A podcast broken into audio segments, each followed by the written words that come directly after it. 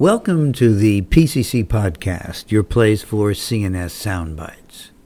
Hi, I'm John Shelton, publisher of the Primary Care Companion for CNS Disorders.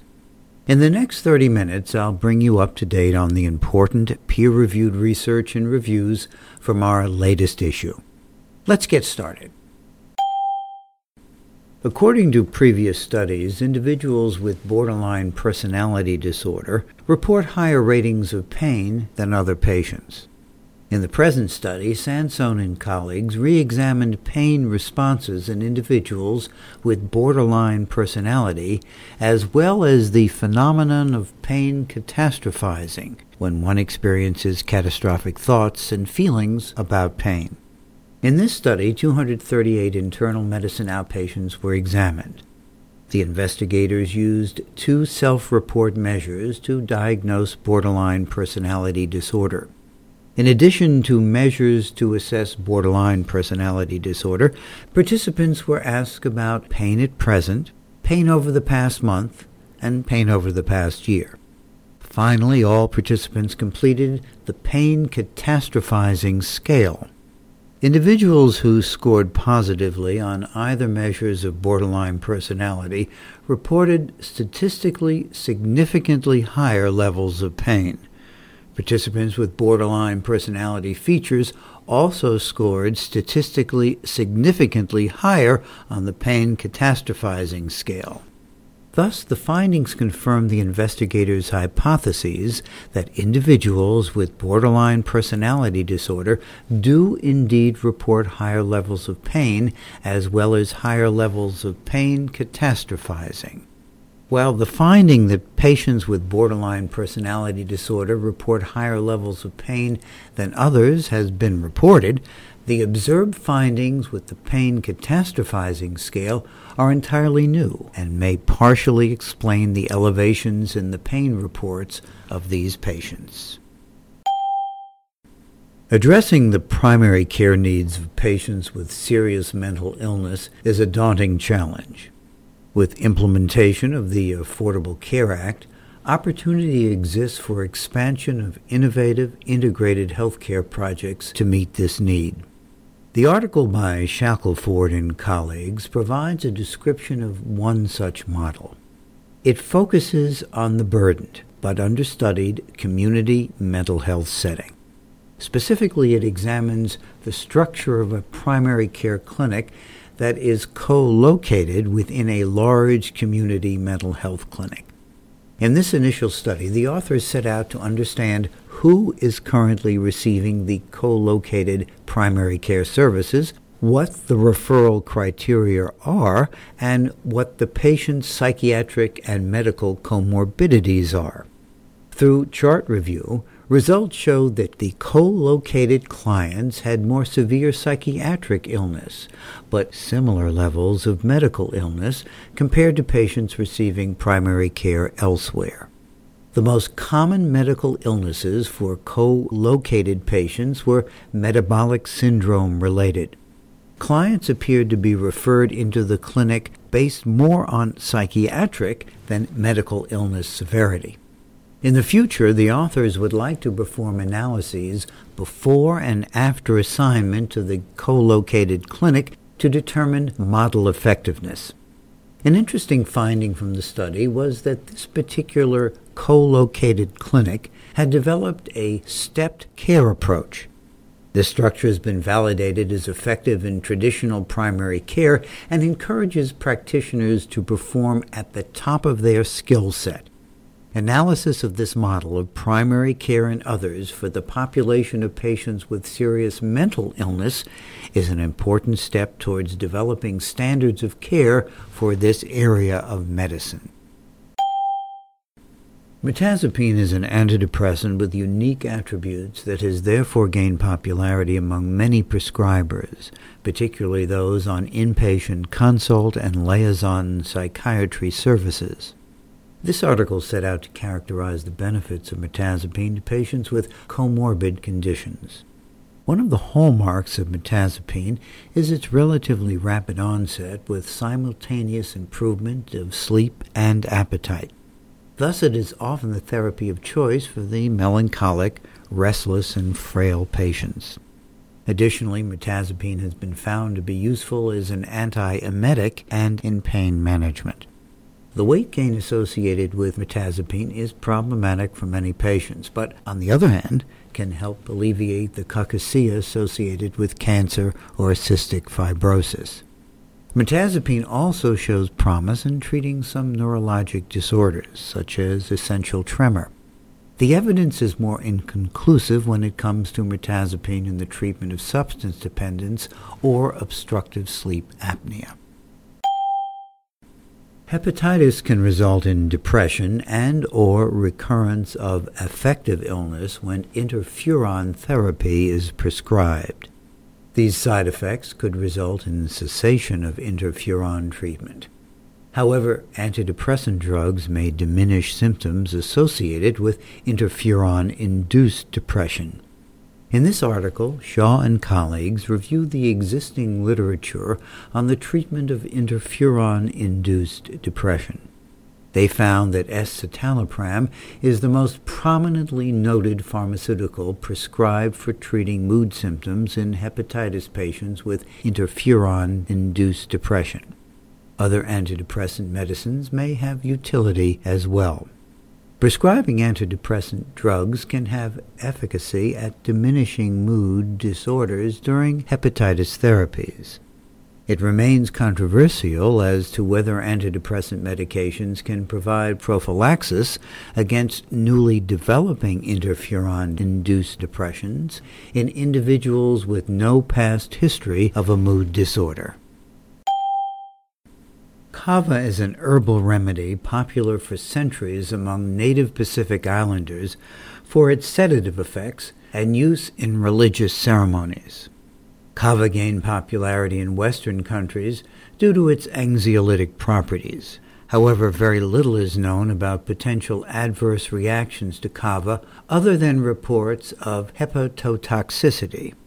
This brief report explores two cases of patients seen on the Psychiatric Emergency and Consult Service who developed severe side effects from psychotropic medications in the context of kava use.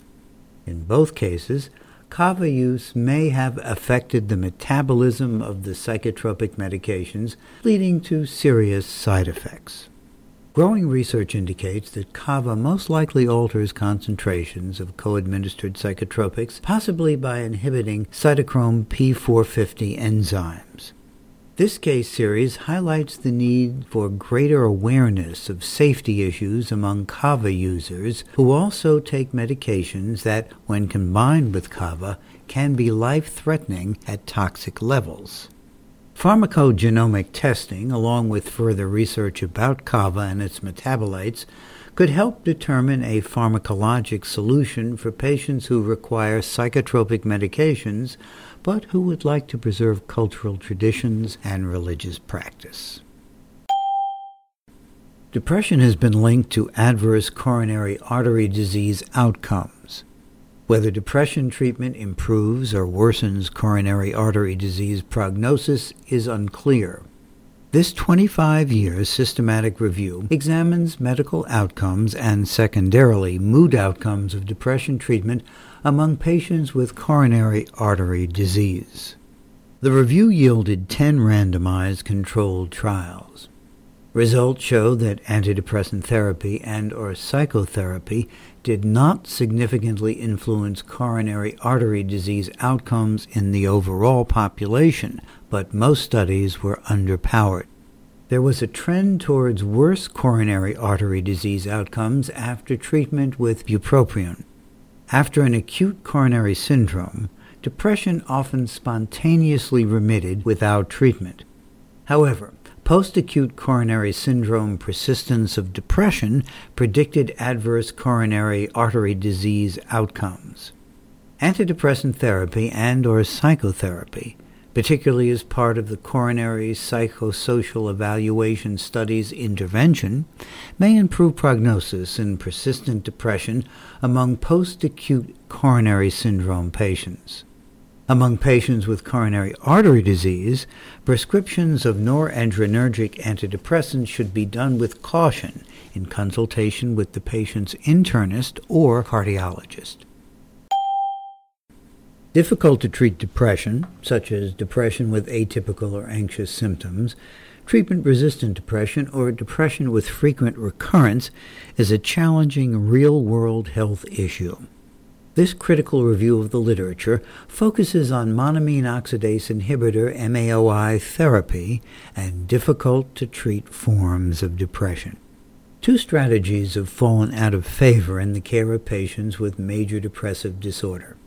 The first is the use of MAOI therapy, and the second is the proactive recognition of difficult to treat depression that may not respond as well to more frequently used antidepressants.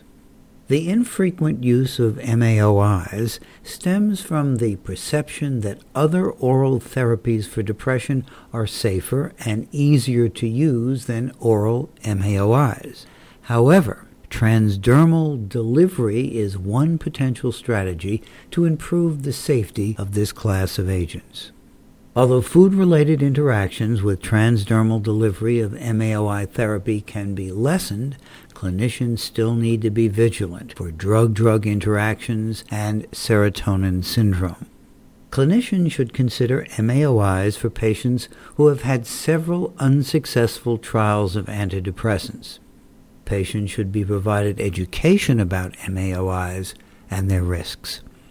Medical writing and editorial assistance was supported by Mylan Specialty LP. Have you ever wondered why people allow themselves to become obese or have been frustrated by not knowing how to help your obese patients control their appetite and weight? Have you assumed that psychiatric conditions can drive weight gain and its downstream complications?